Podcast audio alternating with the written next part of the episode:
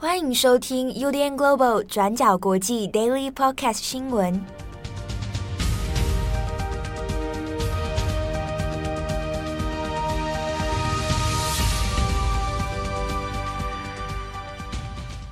Hello，大家好，欢迎收听 UDN Global 转角国际 Daily Podcast 新闻。我是编辑七号，我是佳琪。今天是二零二一年七月九日，星期五。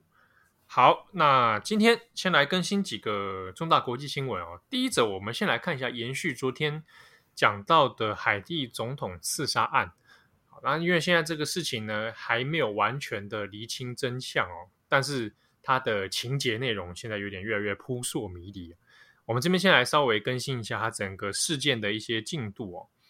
好，那因为海地的总统摩伊士，那现在已经是被刺杀了。那相关的犯案者。啊，那这个是被认为是一个来自境外的刺客佣兵团哦。好，那现在这一这一群刺客佣兵呢，他的状况是，诶，海地政府当时已经有发生与这这一群犯案者有交火哦，那发生激烈的枪战，那总共有三个人被击毙，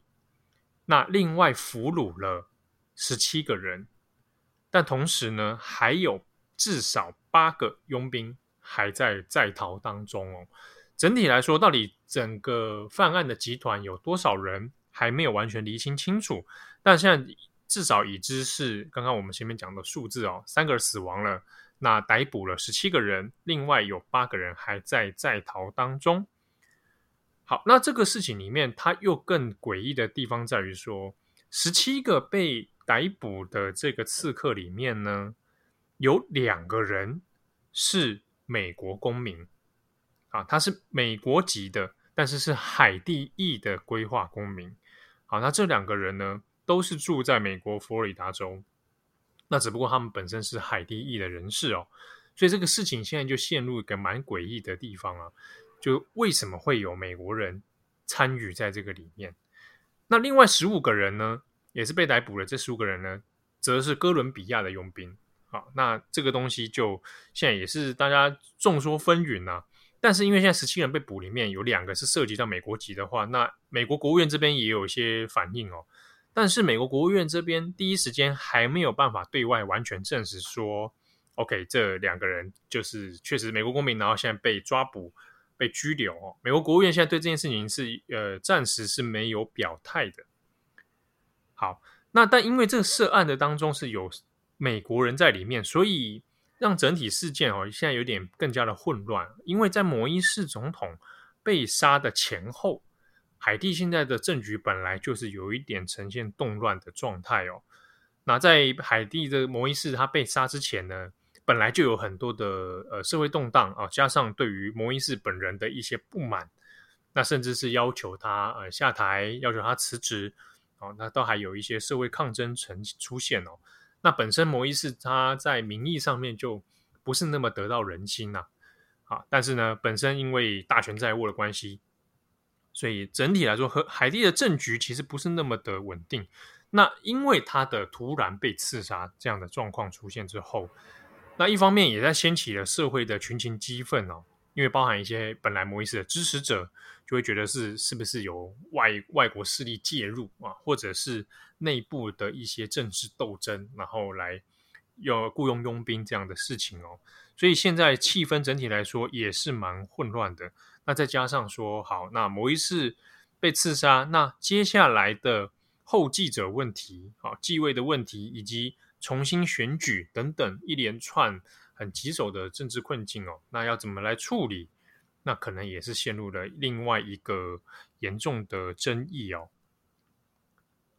好，那我们这边来讲一下这两个现在被呃关注的这个所谓美国籍海地裔的外国佣兵。好，那两位这位被捕的美国籍人士呢？那现阶段有一些初步的资料。哦，出来哈，一个他是现年三十五岁，名字叫索拉杰。那另外一个呢，叫做文森。好，那这是两个人都是住在佛罗里达的南部啊，而且都是在迈阿密的都会区。那之中，呃，关于索拉杰的部分有一点玄妙。好，那因为在透过他的相关资讯呢，那比如说美联社啊，一些外媒，他其实有去循线来查一下他的东西哦，有发现说他在佛罗里达当地有一个慈善组织哦，那他在上面是代表是说，哎，索拉杰是这个慈善组织的这个代理人啊，那同时他还是一个所谓倡议儿童权益的人。啊，那在地方好像做着这样相关的慈善工作，那甚至呢，他的资料栏里面也有显示说，哎，他曾经在加拿大驻海地大使馆担任保镖啊，担任这个护卫的工作。那这事情当然也，这个外媒也有去问加拿大大使馆哦，但目前还是没有第一时间没有回应。好，但如果去联络说，那这个佛罗里达州这个慈善所谓的慈善组织，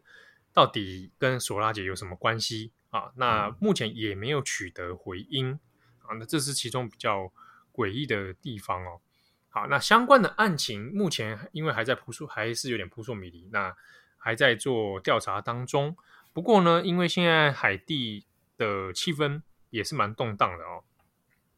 局势相对是不太稳定。那也有民众呢去就在首都海地的首都太子港这边，就是说，哎哎，找到说很像是。嫌犯集团留下来的车辆，那就去放火烧这个车辆，这样子。那甚至在路上就是开始，诶、喊一些呃烧死他们啊，然后这样的话哦。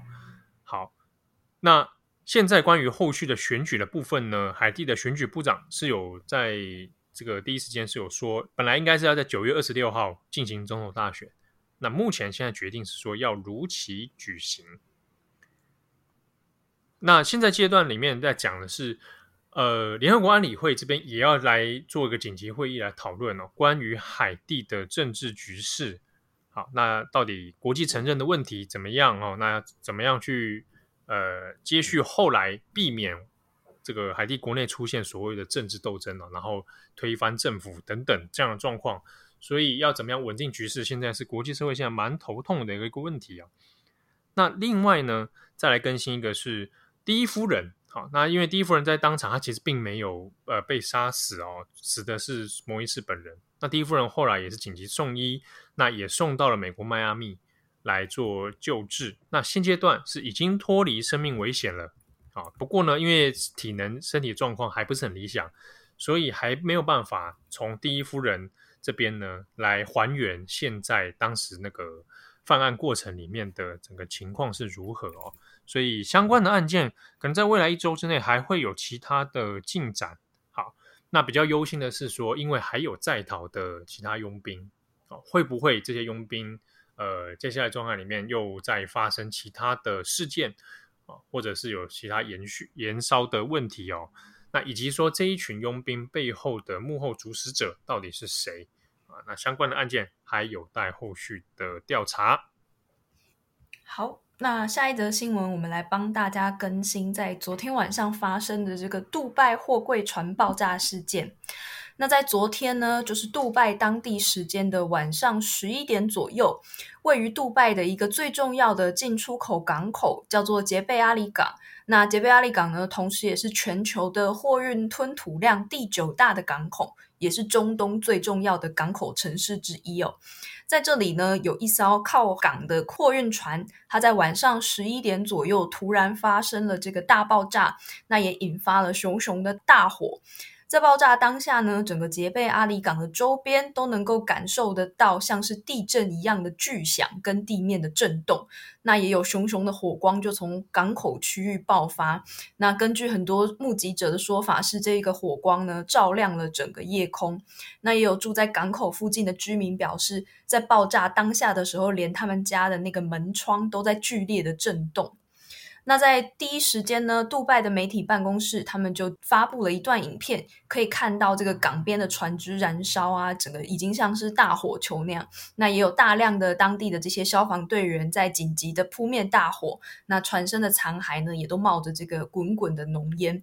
杜拜当局他们现在已经出面说明说，这艘货柜船上有十四名船员。那到目前为止，火势已经都受到了控制，那也没有任何人员的伤亡。那初步判断呢，这一次这个货柜船爆炸的起火原因，可能是因为这艘货柜船上它最多可以装有一百三十个货柜，那这些货柜里面呢，包含了大量的易燃物品。那根据杜拜当局的说法呢，可能是因为货物受到了摩擦，或者是因为夏季的天气太炎热，那在高温的状况下所导致的这个火灾爆炸事件。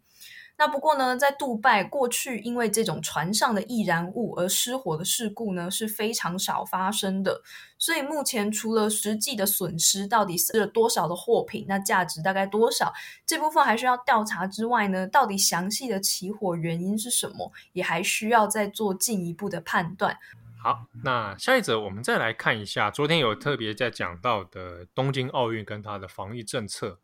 好，那昨天晚上。也已经确定了啊，由这个国际奥委会啊、东京的组委会，然后政府那个啊，总共五方的会谈里面就确定，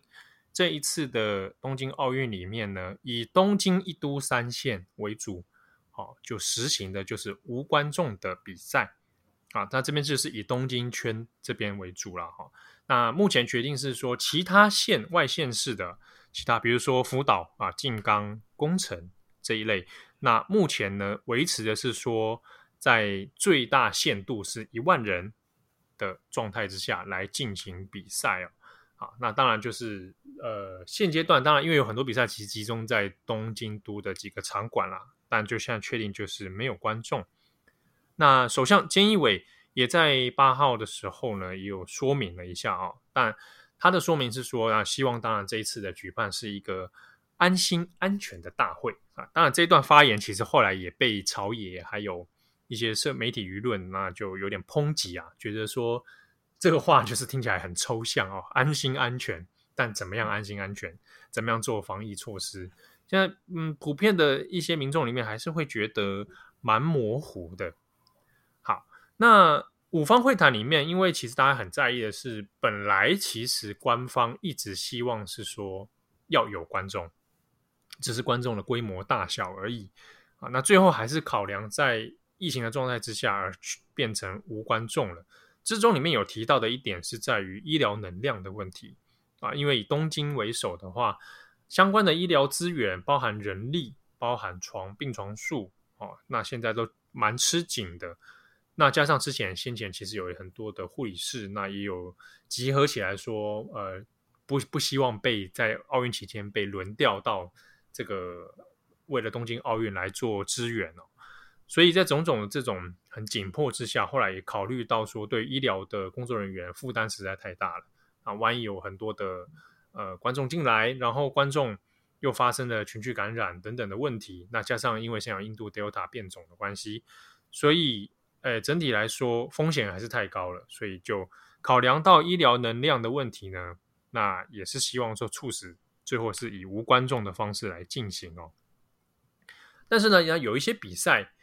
比较麻烦的是说，比如呃，我们讲东京都这种，它是有场馆的啊，一个在它在体育馆里面进行，那可能还算好控制啊。就算你说到呃福岛或宫城，它是降低观众数量的话，那也至少是知道在一个限定的区域里面。那比较麻烦的是像马拉松比赛这一个。那因为马拉松比赛是在户外进行，而且它会移动啊。那这次马拉松是在北海道的札幌哦，所以就会有点担心说，诶，如果是办成这样的话，那是不是观众还是会跑过来啊？而且而且因为选手也会移动嘛，所以对当地居民来说也会觉得有点风险哦。那之前呢，那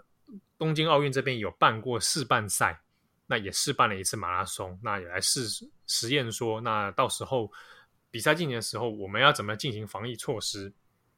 啊？那个时候我们看到一些外媒的图库也有拍，就是会有工作人员在场边啊，在路线上面会举牌说，请大家维持社交距离啊，或者说请大家呃，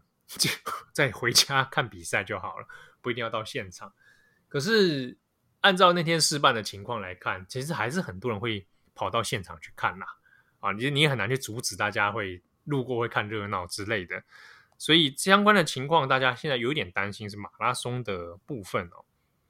那另外呢，因为现阶段已经有陆陆续续一些外国的选手抵达了日本，好，那除了选手之外，也有跟呃队伍相关的工作人员啊，那都是外国人来到这边，那也住进了选手村。结果呢，现在就在一些日本民众还有媒体的目击之下，就发现说啊，因为选手村对岸这边在丰州市场这一带哦，东京丰州市场这里，那附近它已经有盖了一些，比如说休息用的空地啊，它可能有搭棚，那也有那个桌椅这样子。就发现有外国人啊，就群聚在那一带，然后开始喝饮料。那就是群聚就算了，那结果发现是这些外国人也没有戴口罩，所以在日本很多民众的观感里面会开始有点感觉害怕，就说哇，现在老外来了哈，那他们就群聚在那一带，然后再喝饮料，结果也没戴口罩，又有点担心说，虽然说这些人大部分应该都是打过疫苗了。但是大家另一边的人，东京正在紧急事态宣言，正在自述，所以会觉得感觉起来啊，相对有一种风险又提升的感觉啊。那这个也是现在媒体里面会在讨论的状况哦。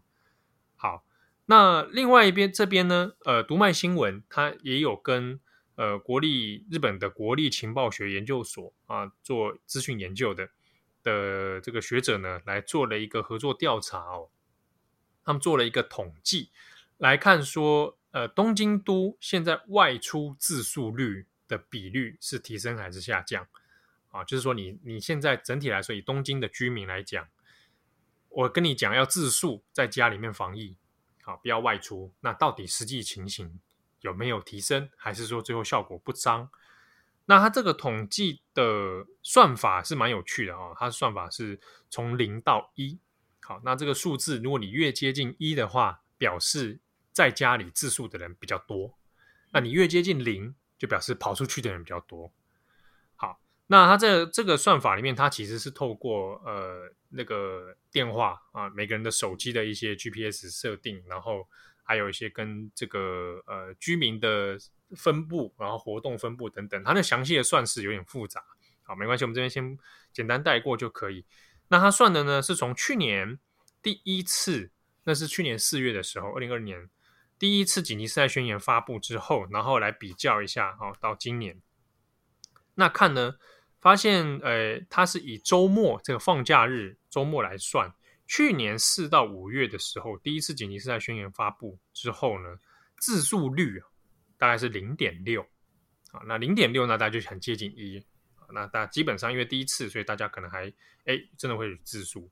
但是呢，到了今年四月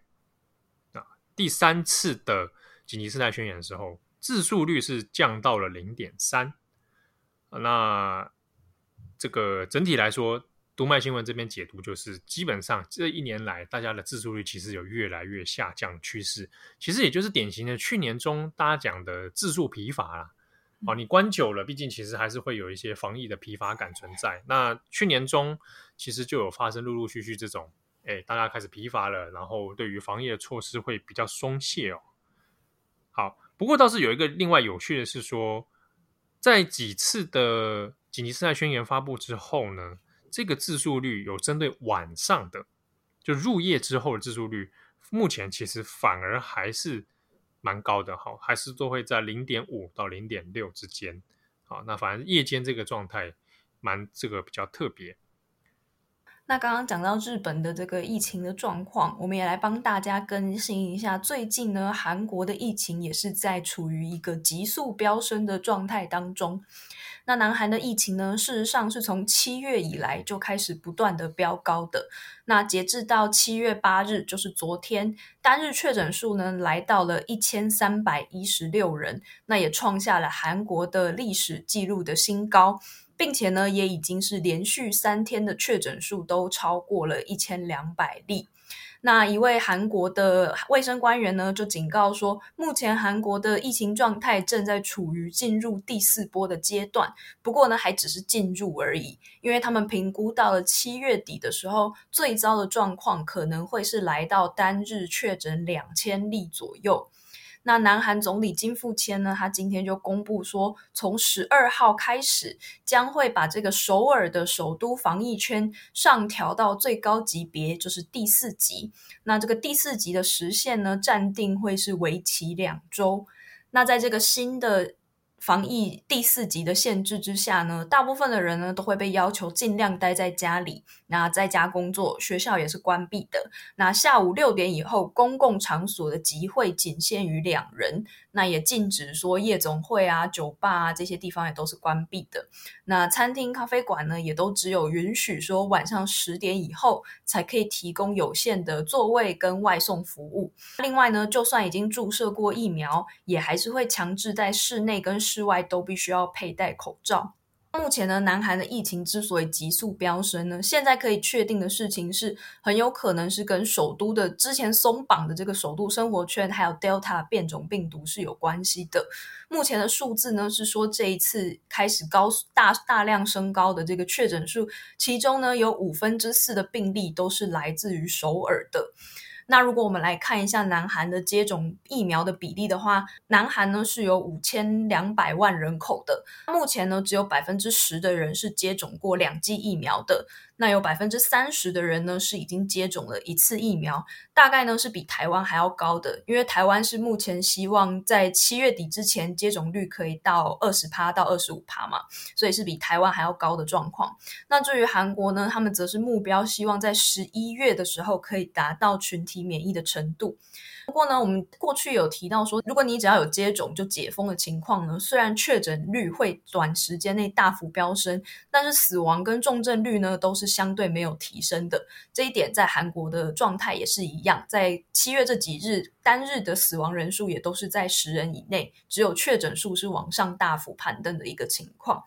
那不过这一次大增加确诊数呢，美美联社的报道指出说，可能跟三个因素有关。第一个就是我们前面提到的首尔的这个首都生活圈的生活限制已经放宽了。那第二个呢，就是因为疫苗接种实在是太缓慢了。那第三个呢，则是因为南韩的病例现在也有越来越高的比例都是来自于 Delta 病毒株。那所以目前这一次这个为期两周的首尔的第四级防疫状况，那有没有办法可以帮南韩的疫情慢慢往下趋缓呢？我们也还要再继续观察看看。好的，以上是今天的 Daily Podcast 新闻。哎，佳琪。你要干嘛？我是干嘛？不要紧张了。我我上次去看了你推荐我的那个 Netflix 那个餐桌上的历史，对，那个很适合你。嗯，然后黑人主厨那一集，嗯，我去看了，哎，真的很好看，哎。对啊，对啊。他那个影集叫什么？餐桌上的历史。哦，餐桌上的历史。对，那它是以呃非裔美国人的为主啦，就是非裔美国人怎么样改变美国的饮食文化。然后那集我还在晚上看了，看得我好痛苦。对，因为过去七号有写过一篇在讲那个华盛顿吗？华盛顿的主厨，对对对，华盛顿的那个黑人黑奴主厨，对，他有一个黑黑奴主厨。嗯，然后我看那个真的，你跟我讲之后，我才知道，还真的有有人去开了一间店，然后去还原他的食谱。